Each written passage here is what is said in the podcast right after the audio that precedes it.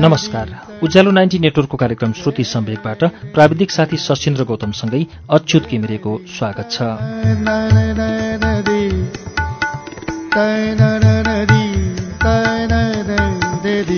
श्रुति सम्वेकको आजको श्रृङ्खलामा हामी बबिता बस्नेतका कथाहरू लिएर आइपुगेका छौं। बबिता बस्नेतको कथा संग्रह सम्बन्धहीन सम्बन्धहरूबाट आज हामीले कथाहरू सुनाउनेछौं। विक्रमसम्म दुई हजार पैंसठी सालको पौष महिनामा तपाईँलाई उज्यालो नाइन्टी नेटवर्कको कार्यक्रम श्रुति सम्वेकबाटै यसभित्रका कथाहरू मैले वाचन गरेर प्रस्तुत गरेको थिएँ। यसको पहिलो संस्करण दुई हजार पैँसठी सालमा प्रकाशित भएको हो भने यो पुस्तकको दोस्रो संस्करण दुई हजार सडसठी सालमा प्रकाशित भएको हो। धेरै श्रोताको अनुरोधमा हामीले सम्बन्धहीन सम्बन्धहरूका कथाहरू आजको कार्यक्रममा प्रस्तुत गर्दैछौँ। यस पुस्तकमा बबिता बस्नेतबारे लेखिएको छ। बबिता बस्नेत पेसाले पत्रकार हुनुहुन्छ। दुर्गम जिल्ला खोटाङको सालम्बु गाउँमा जन्मिएर त्यहीँ हुर्किनुभएकी उहाँको आख्यान र गैराख्यान दुवैमा कलम चल्छ। कथापछि साहित्य लेखनमा उहाँको अर्को रुचि यात्रा संस्मरण हो। जीवनलाई यात्रासँग तुलना गर्न चाहने उहाँले दक्षिण एसिया युरोप अमेरिका र अफ्रिकाका विभिन्न मुलुकहरूको भ्रमण गर्नुभएको छ। सम्बन्धहीन सम्बन्धहरू बबिताको पहिलो साहित्यिक कृति हो। सरूभक्तले यस कृतिबारे लेख्नुभएको छ दुनियाँमा धेरै व्यक्ति प्रेमको कुरा गर्छन् तर प्रेमको जीवन बाँच्दैनन्। बबिता यो कुरा बुझ्छिन्। सम्बन्धहीन सम्बन्धहरू कथाको अन्त्यमा कथाको प्रेमी नायकलाई नायिकाले भन्छे मेरो मन तिम्रो प्रयोगशाला होइन। यो एक वाक्यबाट बुझ्न सकिन्छ। मानिसहरूमा प्रेमका भावना कति भिन्न र असमान छन्। दुनियाँमा सबै प्रेमका कथाहरू अमर प्रेमका कथा भन्न सक्दैनन्। सायद यो मानव जातिको सबभन्दा दुःखपूर्ण नियति हो। सरूभक्तको यो बनाइरहेको यो कथा जहाँबाट उहाँले यसको वाक्यलाई साभार गर्नुभयो सम्बन्धहीन सम्बन्धहरू कथा हामी कार्यक्रमको अन्तिम चरणमा सुनाउनेछौँ। अहिलेको चरणमा सम्बन्धहीन सम्बन्धहरू कथा संग्रहभित्र संग्रहित पहिलो कथा अभिशप्त खुसीको वाचन सुरु हुन्छ।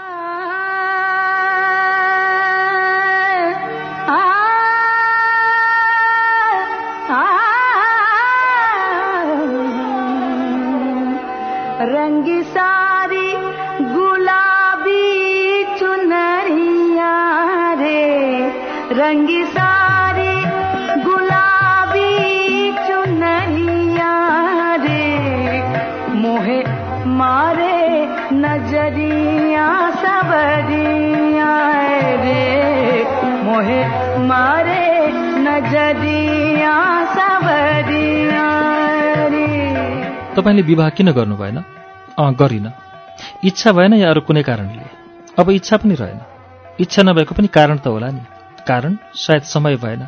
मानिसहरू भन्छन् तपाईँ झुट बोल्नुहुन्न। तर अहिले जे भन्नुभयो त्यसलाई सत्य मान्न सकिएन भने मैले झुट बोलेको छैन।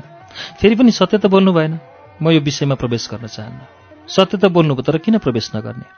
यो कुरा मैमा निहित रहन दिनुहोस् न। जीवनमा लुकाउनु पर्ने धेरै कुरा हुन्छन् कि खोल्नु पर्ने खै थाहा भएन। लुकाउनुको अर्थ के हुँदो रहेछ जीवनमा? सायद यही समाज जसले सत्य बुझ्न चाहँदैन कदाचित बुझिहाले पनि आफ्नै अर्थमा बुझ्छ। जीवन के हो जस्तो लाग्छ त? निश्चित परिभाषा छैन। तपाईँ कसरी जिउनुहुन्छ? त्यसमा भर पर्छ। तपाईँका लागि मेरा लागि अधुरा प्रयासहरूको थालनी।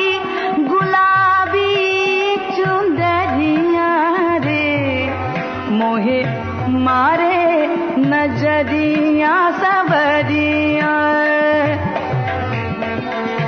यस्तै प्रश्नोत्तरहरूले करिब एक घण्टाको समय बित्यो। जीवनमा अन्तर्वार्ता त उसले धेरै दिए तर यो अन्तर्वार्ताले आज उसलाई नराम्ररी बिथोलेको छ। कुनै दिन कुनै पत्रकारबाट यस्ता किसिमका प्रश्नहरूको वर्षा होला भन्ने उसले सोचेकै थिएन। जीवनका पैँतिस वर्ष विभिन्न अनुसन्धानहरूमा बिताएकी उसले आफ्नो जीवनलाई कमै मात्रामा फर्केर हेरेकी छ। सधैँ हतार र दौडधुपमा जीवन गुजार्दै हिजै मात्र उसले आफ्नो जीवनको साठीौँ वर्ष प्रवेश आफ्ना केही नातेदार र साथीहरू माझ मनाएकी थिए। बाल्यकाल र किशोरावस्थामा साठी वर्षलाई उसले जीवनको उत्तरार्ध या भनौँ मृत्युलाई अत्यन्त नजिक पुग्ने वर्षको रूपमा लिएकी थिए। तर अहिले उसलाई लागिरहेको छ जीवनमा थुप्रै थुप्रै अधुरा कामहरू बाँकी छन् र मृत्यु उसको कल्पनाभन्दा निकै टाढा छ।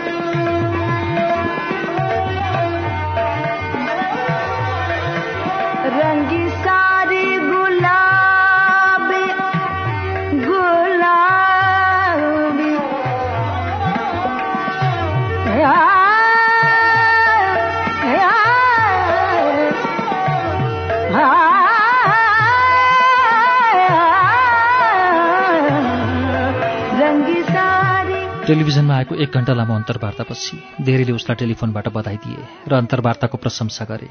तर त्यो अन्तर्वार्तापछि उसरी बिथोलिएकी छ कि त्यति ठूलो असन्तुष्टि त जीवनमा उसलाई कहिल्यै भएको छैन।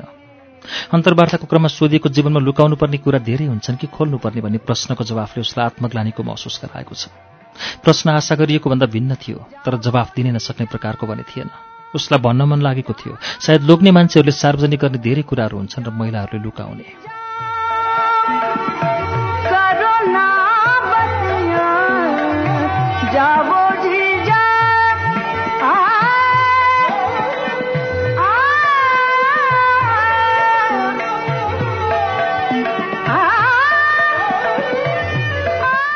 त्यो नै उसको जीवनको अनुभव थियो तर उसले भन्न सकिन। आफूभित्र लुकेको एउटा सत्य खुल्ला गर्ने क्रममा उसले कैयन दिन र रातहरू तनावमा बिताएकी छे धेरै मान्छेलाई चिन्ने मौका पाएकी छे लोग्ने मान्छेहरूप्रति धारणा बनाउने दुस्साहस गरेकी छे। विवाह किन गर्नु भएन? प्रश्न साधारण थियो तर दिनुपर्ने उत्तरभित्र लुकेको वास्तविकतालाई उसले त्यो उमेरमा आएर पनि व्यक्त गर्न सकिन। उसलाई लाग्छ यदि कसैले म सार्वजनिक जीवनमा भएको कारणले व्यक्तिगत जीवनतर्फ रुचि नै भएन भन्यो भने कि त ऊ ढोगी हो कि त उसले सोचे जस्तो जीवन नै बाँच्न पाएको छैन। त्यही सोचे जस्तो जीवन बाँच्न नपाएको मानिसभित्र ऊ पनि पर्छ। हरेक मानिसको व्यक्तिगत जीवनले ऊभित्र कति फरक पारिरहेको हुन्छ र त्यो कति महत्त्वपूर्ण हुन्छ भन्ने कुरा उसले अनुभव नगरे पनि राम्ररी बुझेकी छे। जीवनमा खुसी खोज्ने क्रममा कतिपय मानिसहरूका अगाडि ऊ पटक पटक टुक्रिएकी छे आफूलाई दुखाएकी छे। आफ्नो बाल्यपन किशोर अवस्था र यौवनका क्षणहरूको सम्झना र विश्लेषण गर्ने क्रममा अहिले उसलाई लागेको छ। मानिसहरू कति ससाना कुराहरूमा अल्झेर अमूल्य समय केवल गुजार्ने काम गरिरहेका छन् र यो संसारमा आफ्नो स्वार्थबाट मात्र निर्देशित कुनै प्राणी छ भने त्यो पनि मानिस नै हो। यो निष्कर्षका पछि उसको जीवनका सारा भोगाईहरू साक्षी छन्।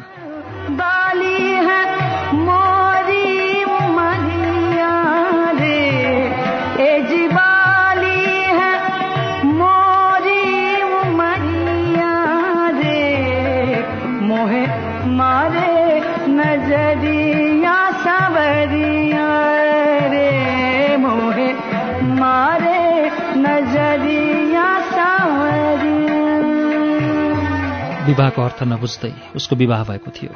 जति बेला ऊ मात्र तेह्र वर्षकी थिए र आठ कक्षामा पढ्थे। विवाहको भोलिपल्टै लोग्नेले घर छोडेर हिँडेपछि माइतमा बसेर पढाइलाई अघि बढाउँदै आएकी उसले श्रीमानले सानैदेखि आफूले मन पराएकी केटीलाई लिएर तराईमा बसिरहेको खबर करिब एक वर्षपछि पाएकी थिए। उसको विवाह किन भएको थियो र उसले किन छाडे भन्ने कुरा न त उसले थाहा पाए न त बुझ्ने कोसिस नै गरे। उसका दाजुभाइहरूले पनि यो विषयमा कहिल्यै चर्चा गरेनन्। बुबाले भने एकपटक हामीले गल्ती गर्यौँ माफ गर भनेको उसलाई सम्झना छ। पश्चिम पहाडी जिल्लामा जन्मिएकी उसलाई विवाहको नाममा जग्गे बाजा र रातो सारी लगाएर करिब एक दिनको बाटो हिँडेको सम्झना छ। श्रीमान भन्नेको अनुहार त उसले राम्ररी देखेकी पनि थिएन र उसँग कुनै प्रकारको सम्वाद पनि भएन। पछि एसएलसी गरेपछि नचिनेको ठाउँमा विवाह गरिदिन सजिलो हुने ठानी मामलीहरूले पढाइको न्युमा काठमाडौँ ल्याएका थिए। पढाइसकेपछि अनुसन्धानलाई उसले आफ्नो करियरको क्षेत्र बनाए। त्यसपछि देश विदेश गाउँ सहर काम र दौडधुपको यात्रा करिब पैँतिस वर्षसम्म जारी रह्यो।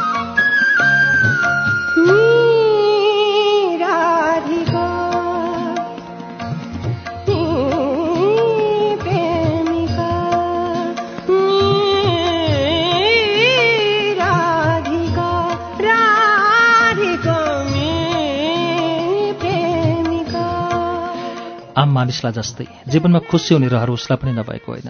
ऊ चाहन्थे उसलाई हर प्रकारले बुझ्ने जीवनसाथी होस् जोसँग ऊ हरेक कुरा खुलस्त भन्न सकोस्। विगत वर्तमान र भविष्यका कल्पना र योजनाहरू सबै सबै नै।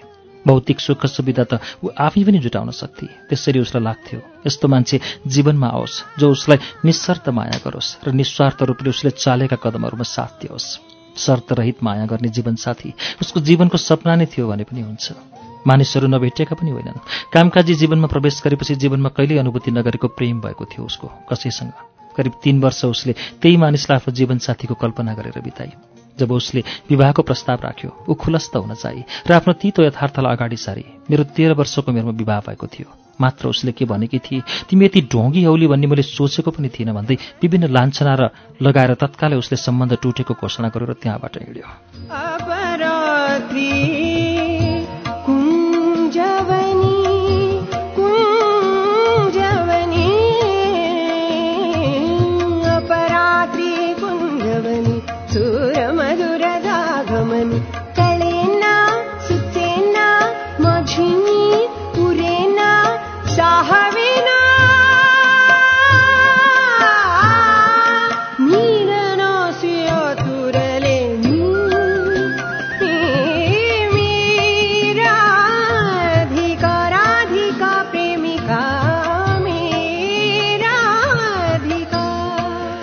त्यसको दुई महिनापछि केटाको विवाह हुन लागेको निम्ता उसले पाएकी थिए। त्यो पीडाबाट मुक्ति पाउन उसलाई वर्षौँ लाग्यो। यात्रामा अर्को एउटा मान्छे भेटियो जो उसलाई दिनको एउटा प्रेम पत्र लेख्थ्यो। र ऊ बिना बाँच्ने कल्पना पनि नगर्ने कुरा गर्थ्यो। पछि जब उसले विवाहका लागि काम छोड्नुपर्ने शर्त राख्यो ऊ छाँगाबाट खसे जस्तै भई उसँग सायद त्यति धेरै निकटता महसुस गरेकी थिएन। त्यसैले त्यति ठूलो अर्थ राखेन जीवनमा उसको उपस्थिति र अनुपस्थितिले। जस जसले उसलाई मन पराउँछु या प्रेम गर्छु भने तिनीहरू सबैमा उसले कुनै न कुनै स्वार्थ देखि। उसलाई लाग्यो कसैले उसको कामलाई मन पराए कसैले उसको अनुहारलाई कसैले सम्पत्तिलाई त कसैले यौवनलाई। जुन प्रकारको प्रेम ऊ चाहन्थे कहिले महसुस गर्न सकिन। जीवनसाथी ऊ चाहन्थे त्यस्तो प्रकारको छाया पनि देख्न पाइन तर ती सबैमा एउटै कुरा समान के रह्यो भने उनीहरू खुलेर पूर्व प्रेमिकाहरूको कुरा गर्थे। तिनको कुरा गरेर खिल्ली उडाउन र भावुक हुन स्वतन्त्र थिए उनीहरू।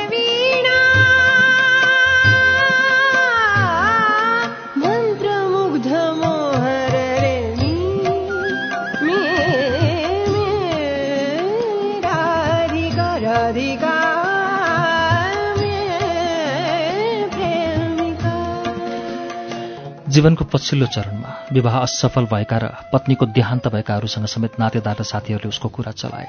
तिनमा पनि उस्तै प्रवृत्ति देखियो। कसैले स्वास्नीको आलोचना गरे कसैले बुढेसकालमा साराका लागि विवाह जरुरी भएको बताए। आफ्नो विगतका विषयमा उनीहरू खुलस्त रहेर ऊ सधैँ खुम्सिरही। जीवनयात्राको क्रममा उसले कुनै पनि महिलालाई कामका कारणले दिने सम्मानको आँखाले भन्दा यौनिकताका आँखाले हेरेको अनुभव गरी आफूले आदर्श ठानिरहेका कतिपय व्यक्तिहरूले समेत एकान्तमा भेट्न राखेको चाहनाले उसलाई लोग्ने मान्छेहरूप्रति नै पटक पटक घृणा पैदा गरेको छ।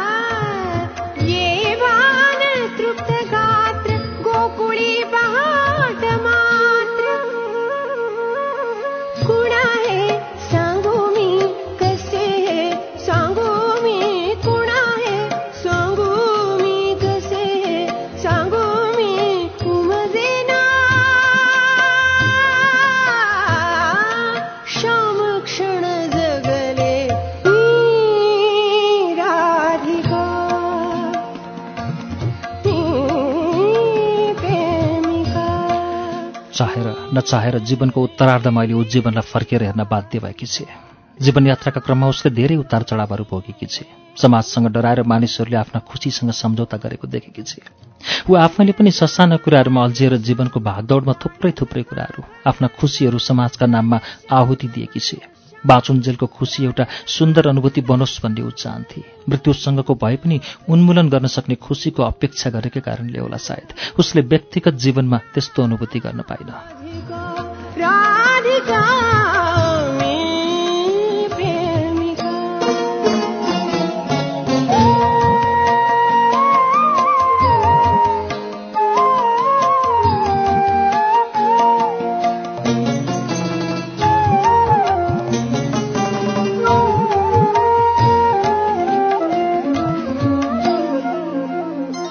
समाज केवल मानिसको सुखका पछाडि दौडिन्छ भन्ने उसको अनुभव छ। कसैले सुख पाए समाजले राम्रो गर्छ। दुखीहरूको पछाडि समाज हुँदैन। दुःख यस्तो कुरा हो जसले मानिसलाई एक्लै बनाउँछ र एक्लो हुनुको परिणति केवल आफूले मात्र भोग्नुपर्छ न कि समाजले। दुखीहरूको पछाडि भिड हुँदैन शुभेच्छाहरू हुँदैनन्। सुख पाउनेहरूका पछाडि शुभचिन्तकहरूको लाम लागिरहेको हुन्छ। यद्यपि कसैले पाएको व्यक्तिगत सुखले समाजलाई खासै योगदान भने पुर्याइरहेको हुँदैन। त्यसैले अहिले उसलाई लागिरहेको छ। मानिसले जे गर्नु छ त्यो आफूलाई समेत खुसी बनाएर गर्नुपर्छ। यसको अर्थ आत्मकेन्द्रित हुनुपर्छ भन्ने होइन। काम गर्दै जाँदा जानेर नजानेर चाहेर नचाहेर त्यसले समाज र राष्ट्रलाई योगदान पुर्याइरहेको हुनसक्छ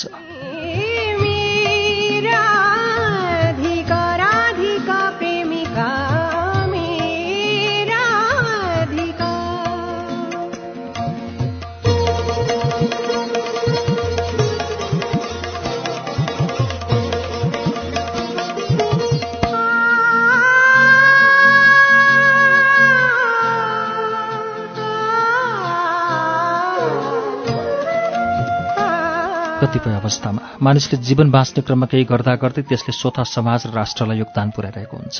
आफ्ना लागि गरिरहेका कतिपय मानिसहरूले म देशका लागि गरिरहेको छु भनेको उसले प्रशस्त सुनेकी छे। त्यस्ता ढोंगीहरूको जमातबाट छुटकारा पाउने चाहनामा उसले आफू संलग्न कति सङ्घ संस्थाहरू छोडी कति साथीहरूको सङ्गतबाट आफूलाई टाढा राखी तर परिणाम के भयो? त्यसको हिसाब किताब कहिल्यै राखिन। ऊ देखिरहेकी छे। कति मानिसहरू नामका पछाडि दौडिएका छन् कति धनका पछाडि हात धोएर लागेका छन् जो जेका लागि लिइरहेका छन् आफूले के के नै गरेको अनुभूति गरिरहेका छन् उसलाई पनि हिजो त्यस्तै लाग्थ्यो। विदेश भ्रमणमा जाँदा होस् या आफ्नो अनुसन्धानको प्रस्तुति गर्दा म जस्तो ज्यादै कम मान्छेहरू छन् भन्ने भान नभएको होइन। तर के भयो? गरुन्जेलको सन्तुष्टि एउटा भ्रम अहिले ऊ सोचिरहेकी छे। टाढाको किन कुरा गरौँ? एक सय वर्ष अगाडि यो मुलुकमा कति मानिसहरू विद्वान थिए होला? कतिले धन कमाए होला? कतिले खाना पाएनन् र सडकमा जीवन गुजारा गरे होला? कतिले प्रेम गरे होला? कतिले धोका दिएर पाए होला? कतिले समाजका लागि आफ्ना खुसी बलिदान गरे होला? खै आज तिनको हिसाब किताब कसले राखेको छ? उनीहरूले पाएको दुःख खुसी र भोगेको पीडाले आज के अर्थ राखेको छ?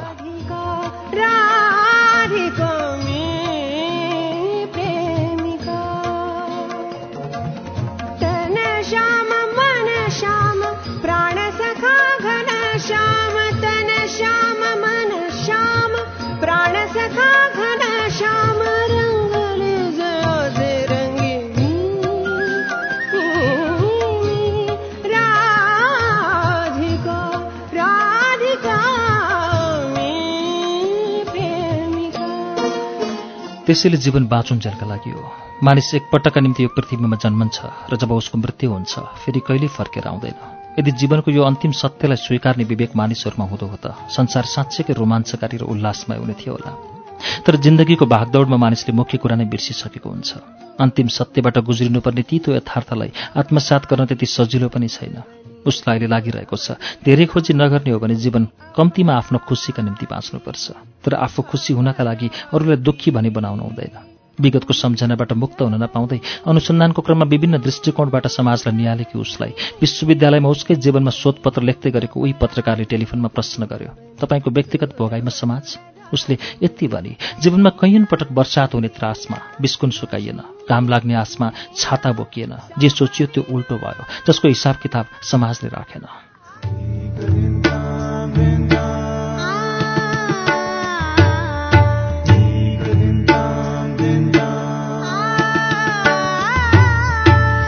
श्रुति सम्वेकमा अहिले हामीले सुनेको कथाको शीर्षक हो अभिशप्त खुसी बबिता बस्नेतको यो कथा मधुपर्क दुई हजार त्रिसठी साउनको अङ्कमा छापिएको कथा हो र अहिले हामीले यसलाई बबिता बस्नेतको कथा संग्रह सम्बन्धहीन सम्बन्धहरूबाट लिएको कथा हो। यसै संग्रहभित्रबाट अर्को कथा लिएर केही बेरमा आउनेछौँ। उज्यालो सुन्दै गर्नुहोला।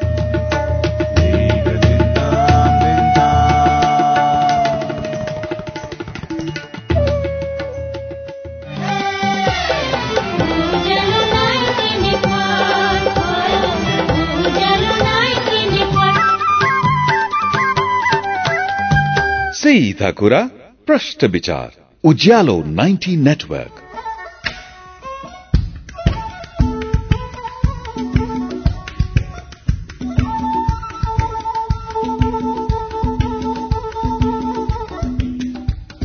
कार्यक्रम श्रुति सम्वेकमा तपाईँलाई फेरि स्वागत छ। श्रुति सम्वेक तपाईँ अहिले उज्यालो नाइन्टी नेटवर्कसँगै देशभरिका विभिन्न एफएम एकैसाथ सुनिरहनु भएको छ। श्रुति सम्वेकमा आज हामी बबिता बस्नेतको कथा संग्रह सम्बन्धहीन सम्बन्धहरूभित्र संग्रहित कथाहरू सुनिरहेका छौं। यो पुस्तक दुई हजार पैंसठी सालमा पहिलो पटक प्रकाशित भएको थियो। पहिलो संस्करण दुई हजार पैंसठीको थियो। यसलाई प्रकाशन गरेको छ म्याग लाइब्रेरी बागडोल चार ललितपुरले र वितरणको जिम्मा लिएको छ पैरवी बुक हाउस पुतली सड़कले। यो पुस्तकको भूमिकामा बबिता बस्नेतले लेख्नुभएको भूमिकाको एउटा अनुच्छेद यस्तो छ। पत्रकारिता मेरो पेसा हो साहित्यमा म आत्मसन्तुष्टि प्राप्त गर्छु। कहिलेकाहीँ म सोध्छु जीवन आफूले सोचे भोगे जस्तो अरूले देखे जस्तो हुँदैन सायद। मानिसको प्रवृत्तिलाई एउटै परिभाषामा समेट्न नसकिए पनि जीवनका कतिपय उतार चढावहरू कहीँ न कहीँ मेल खाइरहेका हुन्छन्। तिनै परिभाषित अपरिभाषित सम्बन्धहरूलाई मैले कतिपय कथाहरूमा केलाउने कोसिस गरेको छु। सम्बन्धहरू ममतामय र मित्रतापूर्ण मात्र छैनन् त्यत्तिकै जोखिमपूर्ण पनि छन्। आफूलाई सर्वेसर्व ठान्नेहरूले जीवन र सम्बन्धहरूलाई हेर्ने दृष्टिकोण र मेरो संसार अरूकै कारणले बनेको हो भन्ने सोच राख्नेहरूबीच आकाश जमिनको अन्तर छ। करिब दुई दशकको मेरो व्यावसायिक जीवनमा सबैभन्दा कठिन लागेको कुरा मानवीय प्रवृत्तिहरूको व्यवस्थापन नै हो जस्तो लाग्छ। निष्कर्ष नै त नभनौँ तर जीवन बाँच्ने क्रमका भोगाईहरूले यस्तै अनुभव छोडेका छन्। व्यक्तिपछि स्वभावहरू फरक छन् एकअर्कालाई हेर्ने दृष्टिकोणहरू फरक छन्। जो जहाँ छन् अधिकांश मानिसहरू भ्रमपूर्ण वास्तविकताबाट गुज्रिरहेका छन्। कथाहरू पढेर निष्कर्ष निकाल्ने जिम्बा तपाईँहरूलाई नै सुम्पेकी छु भनेर बबिता बस्नेतले भूमिका लेख्नु भएको छ। बबिता बस्नेतको कथा संग्रह सम्बन्धहीन सम्बन्धहरूभित्र संग्रहित शीर्ष कथा सम्बन्धहीन सम्बन्धहरू धेरै पाठकको रुचि र उहाँहरूको अनुरोधको आधारमा हामीले श्रुति सम्वेकमा आज वाचन गर्दैछौँ। अब यही शीर्ष कथा सम्बन्धहीन सम्बन्धहरूको वाचन सुरु हुन्छ।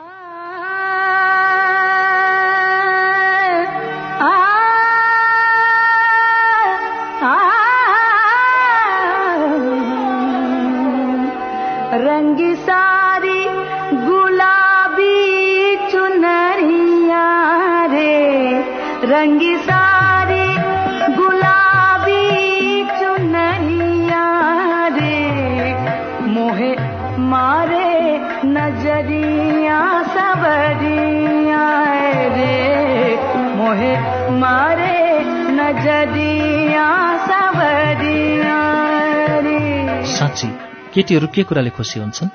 प्रशंसा एउटाले भन्यो माया नै होला।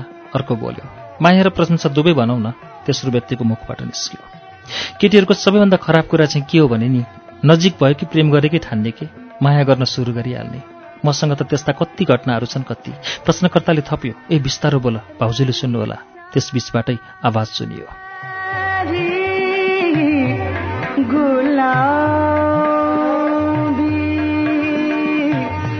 गुलाबी चुंदरिया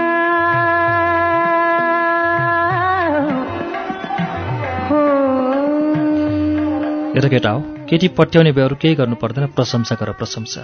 तिमी कति राम्रो भन राम्रा हुन् कि नहुन् हातखुट्टा कति राम्रा भन मोडेल हो भने तिम्रो फोटो भन्ने लेख्ने ओर्ने रहेछ भने तपाईँको लेख तपाईँका सोचहरूबाट म अत्यन्त प्रभावित छु भन्ने।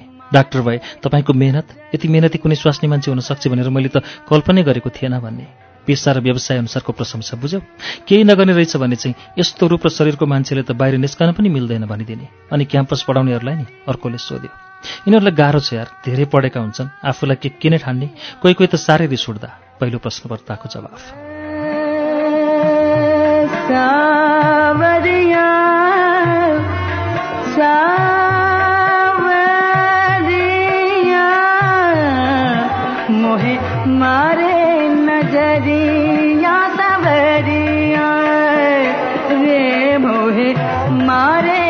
नजरिया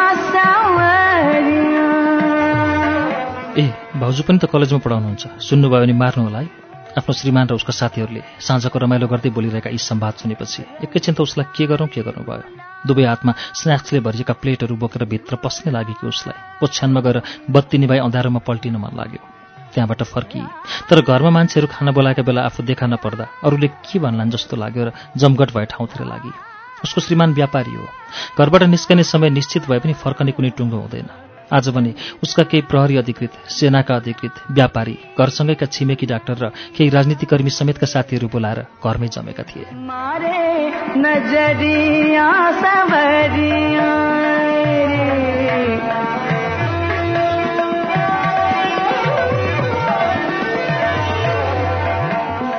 सङ्ख्या धेरै थिएन। तर कामको हिसाबले विभिन्न क्षेत्रमा छरिएका थिए उनीहरू।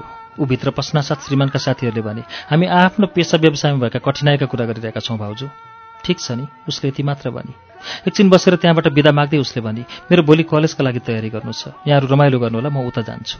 ऊ हिँडेपछि श्रीमानले भन्यो मान्छेलाई दुःख गर्न पनि लेखेकै हुँदो रहेछ। नत्र हेर त उसलाई के कमी छ र जति बेला पनि पढिरहेकै हुन्छ। बिहान हतार हतार दौड्या छ खानाको टुङ्गो छैन। के रहर लागेको होला?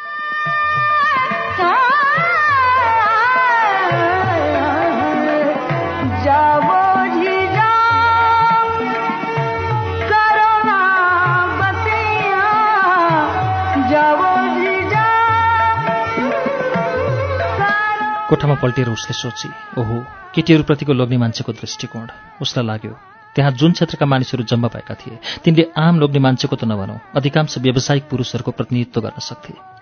तिनीहरूको सम्वाद उसले सम्झी। अझ बच्चा भएका एकल महिला भए तिनका छोराछोरीप्रति सरोकार राखे चाहिँ गर्ने। केटीहरू बेवकुफ बनिरहेको थाहै पाउँदैनन्। ओहो कुरै नगर। म सिन्धुपाल्चोकमा हुँदा झन्डै फसेको। पहिला उसलाई फकाउन ठुलो मेहनत गर्नु पर्यो जब पट्टी छोड्दै छोड्दिन्। सरुवा भएपछि त रोएर हैरान। आफूलाई आँसु आउँदैन। कस्तो सँगै लैजा भनिन। प्रेम गर्ने केटीहरू चाहिँ बोरै गर्छन् क्या? सम्बन्ध भनेको जति छोटो त्यति मिठो। केटी पट्याउने भनेको त कला हो यार कला। सूत्र हुन्छ। स्तर अनुसारको व्यवहार गर्न जान्नुपर्छ।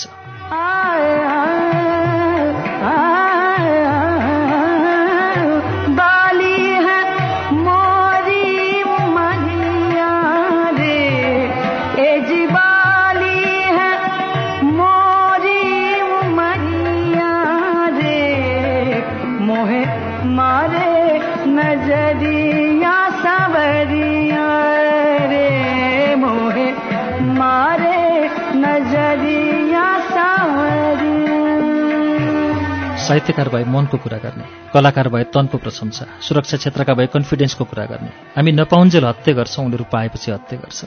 प्रशंसा मात्र गरेर पनि हुँदैन। कोही नाच्नमा सकिन्छ भने तारिफले मात्र पुग्दैन। उससँग गएर नाच्नै पर्छ। जो राम्रो नाच्छ उही उसको रोजाइ हुन सक्छ। अलिक प्र्याक्टिकल पनि हुनुपर्छ यार। सकेसम्म विवाह नभएकासँग चाहिँ जोगिनुपर्छ है। कहाँ बिहे मात्रै होइन। छोराछोरीहरू भएकैहरू पनि कोही कोही त साह्रै भावनात्मक हुन्छन्। अलग अलग व्यक्तिबाट निस्केका यस्ता सम्वादले उसलाई रिङ्गटा लागे चाहिँ भयो। कतिपय सम्वादको उसले आफ्नै किसिमले अर्थ लगाए केटाहरू शारीरिक सम्बन्धका लागि माया गर्छन्। केटीहरू माया पाएपछि पाइरहनलाई शारीरिक सम्बन्ध राख्छन्।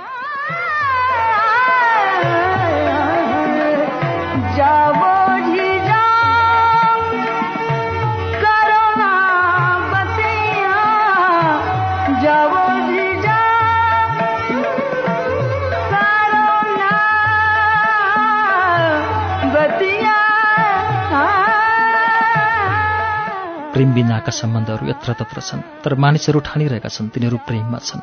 केटाहरूलाई पनि बेवकुफ बनाउने उनीहरूको भावनामा खेल्ने कतिपय केटीहरू पनि होलान् तर भावनात्मक पीडा पाउनेको सूचीमा धेरैजसो केटीहरू नै छन्। कतिले व्यक्त गर्छन् कतिले गर्दैनन् त्यो अलग कुरा हो। उसले आफैलाई सम्झिएर प्रश्न गरे म जस्तै कति केटी होलान् तर मेरा स्तरका स्वास्नी मानिसहरूले कहाँ व्यक्त गर्न सक्छन् र आफूमाथि भएका घटनाहरू? पीडा पोख्ने या वास्तविकता बताउने ठाउँ कहाँ छ मेरो? कि म पनि प्रशंसामै फसेँ? या मायाको भ्रम भयो मलाई? मेरो विषयमा पनि अहिले कुनै महफिलमा यसै गरी चर्चा त भइरहेको छैन। म पनि कसैको साथीहरूसँगको मनोरञ्जनको पात्र त बनिरहेको छैन।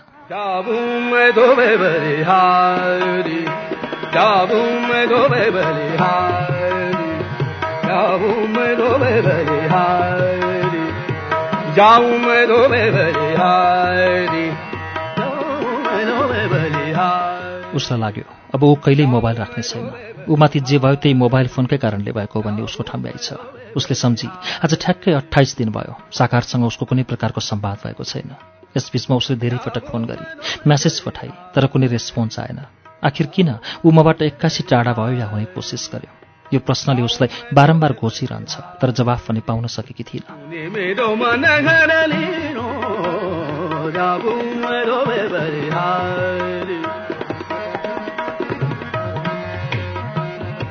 गरीब की इच्छा पूरा कर दो गरीब की इच्छा पूरा कर दो तुम तो गरीब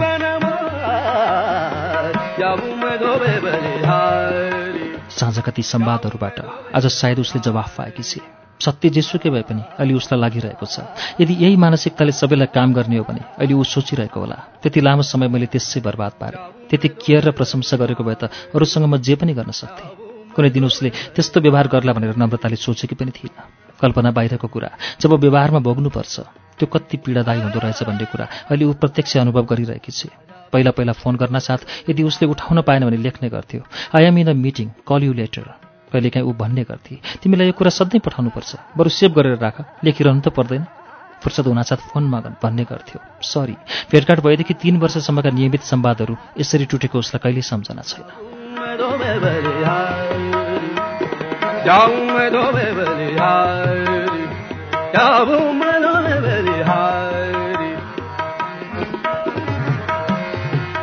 खाना खायौ? कहाँ छौ? के गर्दै? व्यस्त? बिर्स्यौ?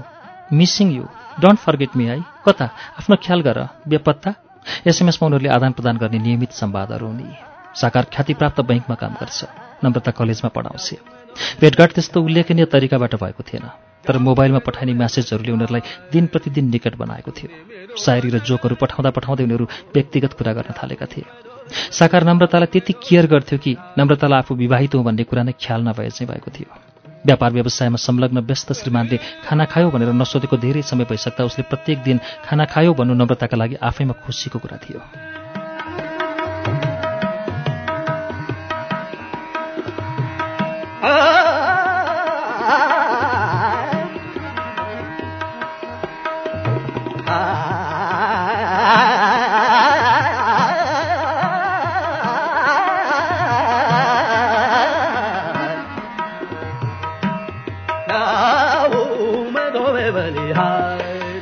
साकार प्रत्येक दिन चाहिँ सोध्ने गर्थ्यो। आजको क्लास कस्तो रह्यो? कतै कार्यपत्र प्रस्तुत गर्नु छ भने भन्ने गर्थ्यो। गुड लक फर्केपछिको एसएमएस हुन्थ्यो। कार्यक्रम कस्तो भयो?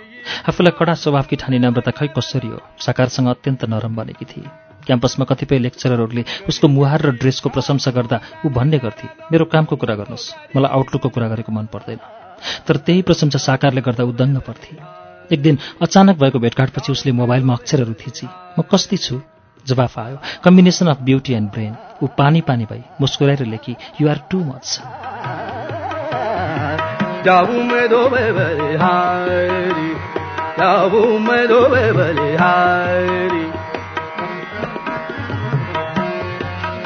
साकारसँग बढ्दै गएको निकटताले उसको संसार नै परिवर्तन भएको थियो। ऊ खुसी थिए। विवाहेत्तर सम्बन्धको ऊ विरोधी हो तर कसरी कसरी ऊ आफै त्यस्तो सम्बन्धतर्फ खिचिँदै गएकी थिए। साकारसँगको सामिप्यतालाई लिएर कहिलेकाहीँ उसलाई आत्मग्लानी नभएको होइन। तर मैले उसँग के गरेकी छु र? जीवन बिताउने बारेमा सोचेकी छैन। शारीरिक सम्बन्धसम्म पुग्ने लक्ष्य छैन भनेर फितलो तर्क अघि साथै चित्त बुझाउँथे। तीन वर्षको बीचमा अत्यन्त थोरै भेटघाट र धेरै कुराकानी भएको थियो उनीहरूको। भेट्ने कुरालाई उसले खासै महत्त्व पनि दिएन। तर कतै बाहिर जाँदा जे देखे पनि उसलाई सम्झिन थालेकी थिए। राम्रो लुगा देख्दा उसलाई सुहाउँछ जस्तो लाग्ने। मिठो खाना खाँदा उसलाई मन पर्थ्यो कि भन्ने लाग्ने। हुँदाहुँदै राम्रो मौसम र फुलेका फुलहरू देख्दा पनि उसैलाई सम्झिन थालेकी थिए नम्रता। जा जा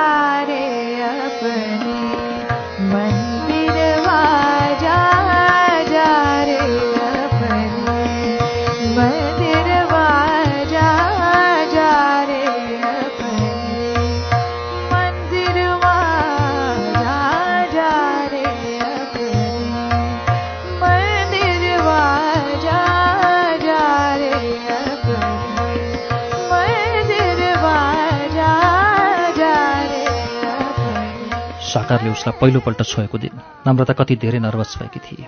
त्यसअघि उसले उसँगको स्पर्शको कल्पना पनि गरेकी थिएन। ऊ अहिले पनि सम्झिरहेकी छे बाई भनेर छुट्टिने बेलामा उसले अनायासै अङ्कमाल गर्दा पुरै शरीर कस्तरी काँपेको थियो।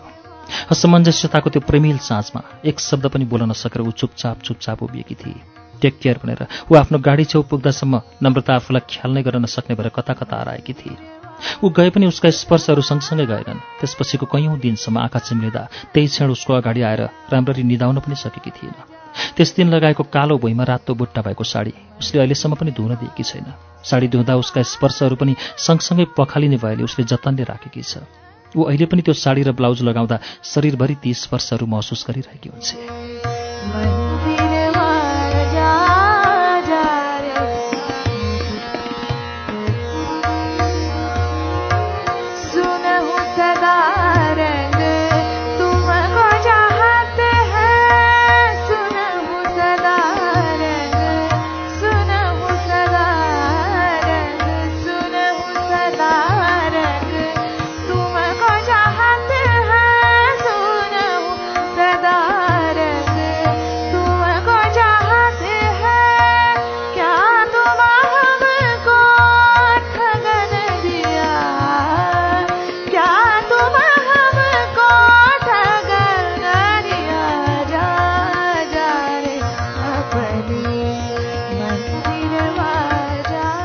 बीचको सम्बन्ध। ती दुईजना बाहेक कसैलाई थाहा थिएन जसका कारण कोहीसँग कुरा गरेर मन हलुका बनाउने अवस्था पनि थिएन। त्यसैले प्राय आफैसँग कुरा गर्थे ऊ भान्सामा बस्दा उसँग कुरा गर्दै पकाउँथे। बाटोमा हिँड्दा उसँगै कुरा गर्दै हिँड्थे। मनमा उसँग कुरा गरिरहेका बेला कतिपटक उसको फोन आएको छ। त्यस्तो बेलामा ऊ भन्ने गर्थे म सम्झिरहेकी थिएँ ठ्याक्कै फोन आयो।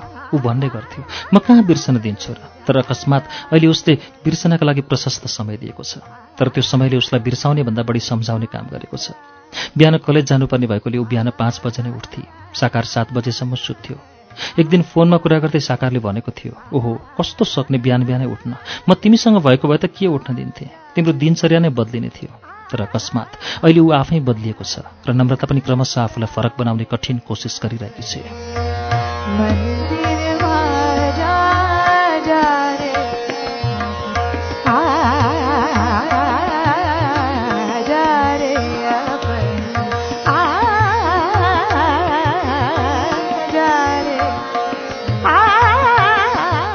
एक दिनको कुरा हो। जब उनीहरूले एक घन्टाका लागि समय मिलाएर भेटेका थिए साकार उत्साहित र नम्रता निकै भावुक थिए। साकारसँग ऊ त्यति धेरै नजिक हुनुको मुख्य कारण उसले कहिले शारीरिक रूपले हेरेको महसुस गरिन। उसलाई लाग्यो साकार उसको दुःख सुख बाँड्ने राम्रो साथी हुन सक्छ। उसको मनमा के थियो से भन्न सक्दिन तर उसका अभिव्यक्तिले ती सबै कुराको सङ्केत गर्दैनथे। सायद केटीहरू शारीरिकभन्दा मानसिक निकटताको अनुभूति चाहन्छन्। त्यस दिन भेट्ने बित्तिकै उसैले साकारको हात समाएर भने म तिमीसँग एकदमै नजिकिएकी छु। सायद हामी अब साथीभन्दा अलिक बढी नै केही हुँदैछौँ कि? के तिमी मसँग त्यत्तिकै नजिक महसुस गर्दैछौ? केही झस्केझै गरेर उसले हत्तापत्ता भन्यो किन नगर्नु? छुट्टिना साथ उसले लेखी। Love me? जवाफ नदिई उसले म्यासेज डिलिट गर्यो। त्यस साँझ घरमा पुगेर साकारले खुब सोच्यो। प्राइभेट एयरलाइन्समा कार्यरत उसको श्रीमती पान्सामा काम गर्दै थिए। छोराछोरीहरू होमवर्कमा व्यस्त थिए। ऊ टेलिभिजन हेरेजै गरेर नम्रताका बारेमा सोचिरहेको थियो। ओहो यो मान्छेले त मसँग प्रेम गर्न लागे जस्तो भयो। त्यस्तो भयो भने त म बर्बादै हुन्छु। कुन दिनमा भेटघाट भएछ? ठिक त्यही समय यता नम्रता पनि उसैका बारेमा सोचिरहेकी थिए। म उसँग यति धेरै नजिक छु। के ऊ पनि मसँग मैले सोचे जत्तिकै नजिक छ? जानी नजानी। खै कसरी कसरी बिस्तारै म उसलाई प्रेम गर्न थालेँ? के उसले पनि मलाई माया गर्छ? मसँग ऊ जति बेला पनि छ के उसले पनि मैले जस्तै सम्झिन्छ? कुनै दिन मलाई व्यवस्था गर्यो भने ओहो म कति धेरै खाली खाली हुनेछु।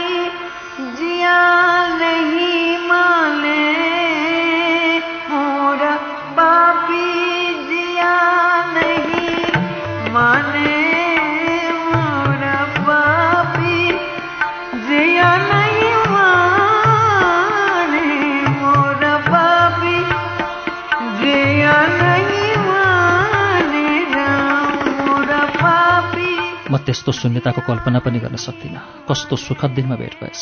उता सोच्दा सोच्दै साकारले निष्कर्ष निकाल्यो। मैले अब उसँग टाढिनुपर्छ। माया पाउनका लागि मैले उसँग सम्बन्ध बढाएको थिइनँ। त्यही निष्कर्षले भोलिपल्टदेखि काम गर्यो। र उसले त्यस दिनदेखि फोन र म्यासेज दुवै गरेन। नम्रताले एकहोरो फोन गरिरही म्यासेज पठाइरही। सुरु सुरुमा त उसलाई बिरामी पो पर्यो कि भनेर निकै चिन्ता पनि लाग्यो। लगातार तिन दिनसम्म कुनै खबर नआउँदा उसलाई राम्ररी निद्रा पनि लागेन। धेरै पटक सोधी नट फिलिङ वेल कहाँ छौ? तर जवाफ आएन। मोबाइल पो हरायो कि? कति दुर्घटनामा पो पर्यो कि? कुनै ठुलो आपत पो आइलाग्यो कि? त्यसबिचमा के के मात्रै सोचिन नम्रताले? भए पनि एकपटक फोन त गर्नुपर्ने हो। प्रत्येक दिन फोन गर्ने ऊ मेरो आवाज नसुनी कसरी बस्न सक्यो होला र?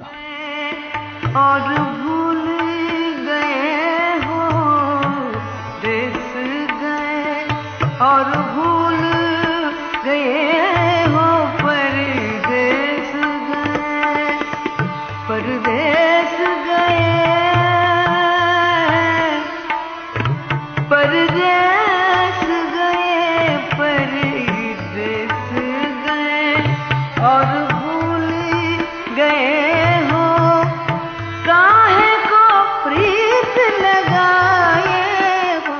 बिस्तारै बिस्तारै आफूलाई टाढा राख्न खोजेको आवाज भयो उसलाई।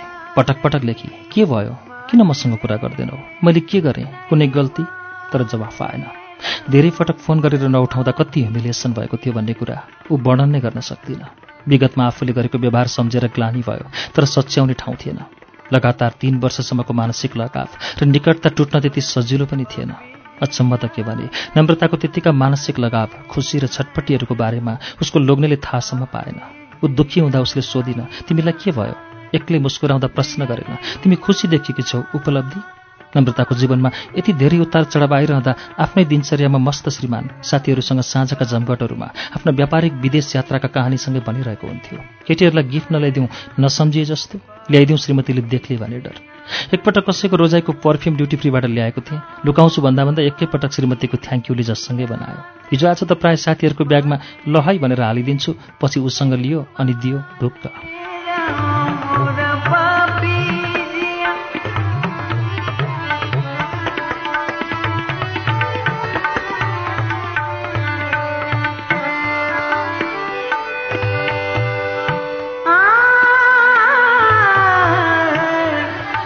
एक दिन मर्निङ वाकबाट फर्किन साथ धेरै पछि नम्रताको स्कुलको साथी सम्भवले पहाडबाट फोन गर्यो। उनीहरू सँगै पढेका हुन्।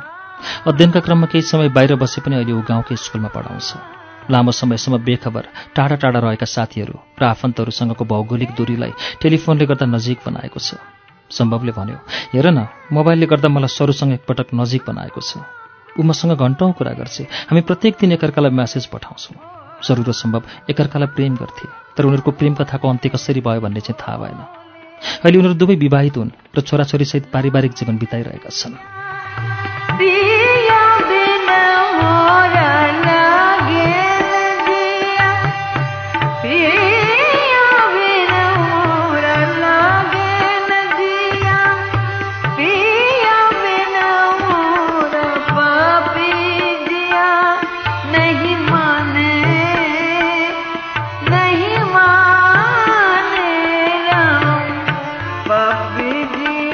मोबाइलले सरू र सम्भवलाई करिब पन्ध्र वर्षपछि फेरि नजिक बनाएको थियो। तर त्यही मोबाइलले निकट बनाएको साकार र नम्रताको मनको दूरीलाई कति धेरै टाढा बनाउँदै लगेको थियो। सम्भवले फोनमा सोध्यो के गर्दैछौ? उसले भने भर्खरै मर्निङ वाकबाट फर्किएँ। एकछिनपछि कलेज जान्छु। म भर्खरै खेतमा पानी लगाएर आएको। केही छिनपछि स्कुल जान्छु। तिमीलाई थाहै छ मेरो स्कुल पुग्न डेढ घन्टा हिँड्नुपर्छ फोन राखिसकेपछि नम्रतालाई लाग्यो कति फरक छ म र सम्भवमा। म स्वस्थ रहनलाई बिहान हिँड्छु। ऊ हिँड्नलाई स्वस्थ रहन्छ। यस्तै कुरा सोच्दा सोच्दै नम्रताको मोबाइल बज्यो। अचम्म।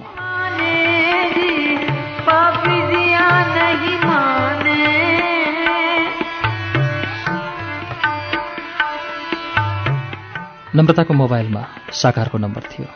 एक मनले त उसलाई कि जस्तो लाग्यो। फेरि केही सोचेर हो कुनै। उसले फोन उठाई। नसोधु भन्दा भन्दै सोधी। धेरै दिनपछि फोन गर्यो त के छ खबर? मेरो फोन उठाएनौ म्यासेजको पनि रेस्पोन्स गरेनौ। अँ भन्दै उसले भन्यो। तिमीले के सोध्छौ भनेर नि? लामो समयसम्म मैले फोन नगर्दा तिमीलाई कस्तो लाग्दो रहेछ भनेर। म टाढा रहँदा तिमीले के फिल गरिदिइरहेछौ भनेर।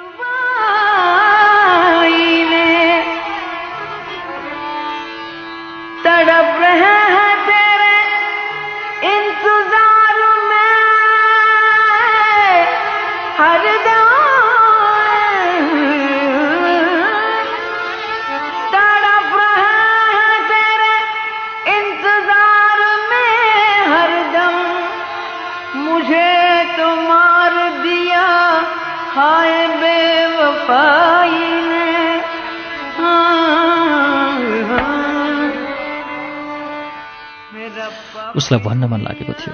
केही समय खुसी दिएर तिमीले मलाई टुक्रा टुक्रा बनायो। यति दुःखी त म जिन्दगीमा कहिल्यै भनेकी थिइनँ। You hurt me so much साकार। तर धैर्यपूर्वक कुरा सुनिसकेपछि उसले यति मात्रै भने मलाई माफ गर साकार। भावनाको नापतौल गर्न मेरो मन तिम्रो प्रयोगशाला होइन। त्यसपछि सदाका लागि उसले आफ्नो मोबाइल बन्द गरी